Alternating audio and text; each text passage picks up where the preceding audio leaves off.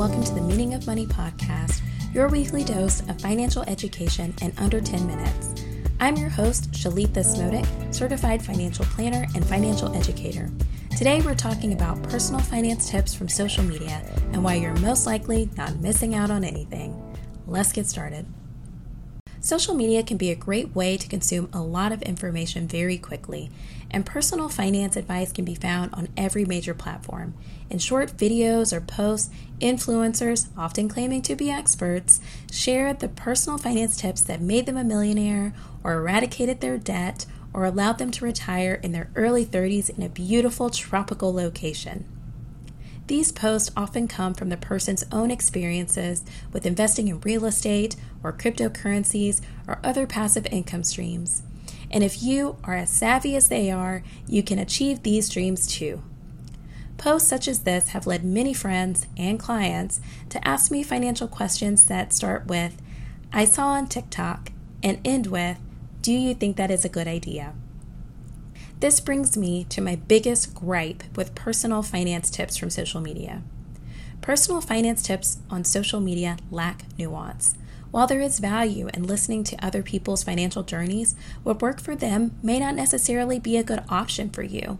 Also, these posts typically lack background information on the person giving the advice, their motives for providing the advice, and their financial lives beyond the information presented in the post. Finally, whether the presenter is intentionally misleading or simply misinformed, these tips may not actually even be accurate. Regardless, seeing so many people online that seem to have it all figured out can leave this nagging feeling that you're missing out. So, how do you know which social media tips are helpful and which you should just ignore? I suggest asking a few questions. First, what do I know about the person giving the tip? For example, are they trying to sell something? Are they a professional in the finance industry? Or is this just based on their personal experience? If the tip is based on their personal experience, do you know if their financial situation is similar to yours? For example, suppose you are looking at an investment tip for a millionaire. A millionaire may be able to take on significantly more risk in their financial portfolio than someone just getting started with their financial life.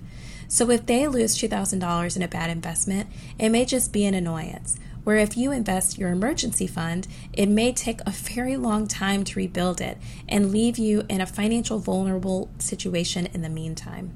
People sharing personal finance tips based on their experience have no way of knowing what makes their advice appropriate or inappropriate for someone else.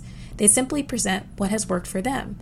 I also must say if anyone is suggesting that they have a risk free investment opportunity with no chances of losing money, whether they are professional or not, I beg you to ignore it. That is just simply not a thing.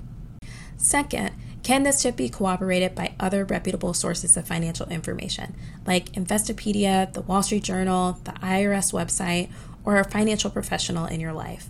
New strategies do emerge in the financial industry, but investing secrets do not stay secrets for long. If the general public knows about an investment strategy, it will likely be discussed somewhere else as well. Third, does this advice align with my financial life and goals? For example, Investing in a rental property could be an excellent idea. However, if you have short term financial goals that you're working on, it's probably not a great idea to put your money in an investment that cannot be easily turned back into cash. If you're very risk averse, investing in cryptocurrencies probably doesn't make a lot of sense for you. Social media posts often play on the fear of missing out.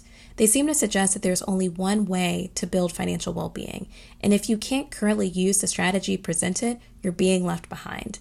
I implore you to ignore that. And yes, that even includes the personal finance tips that I give. Focus on building your financial well being in ways that make sense for your financial life. And if you need help determining what that path is, seek out a professional or at least make sure that the social media tips you plan to use suit the path you are on and not someone else's. That brings us to the end of today's episode. If you found our podcast valuable to building the financial life you want, subscribe, leave us a review, or share with others who may find this information insightful. And of course, you can always learn more at the website meaningofmoney.com. Bye for now.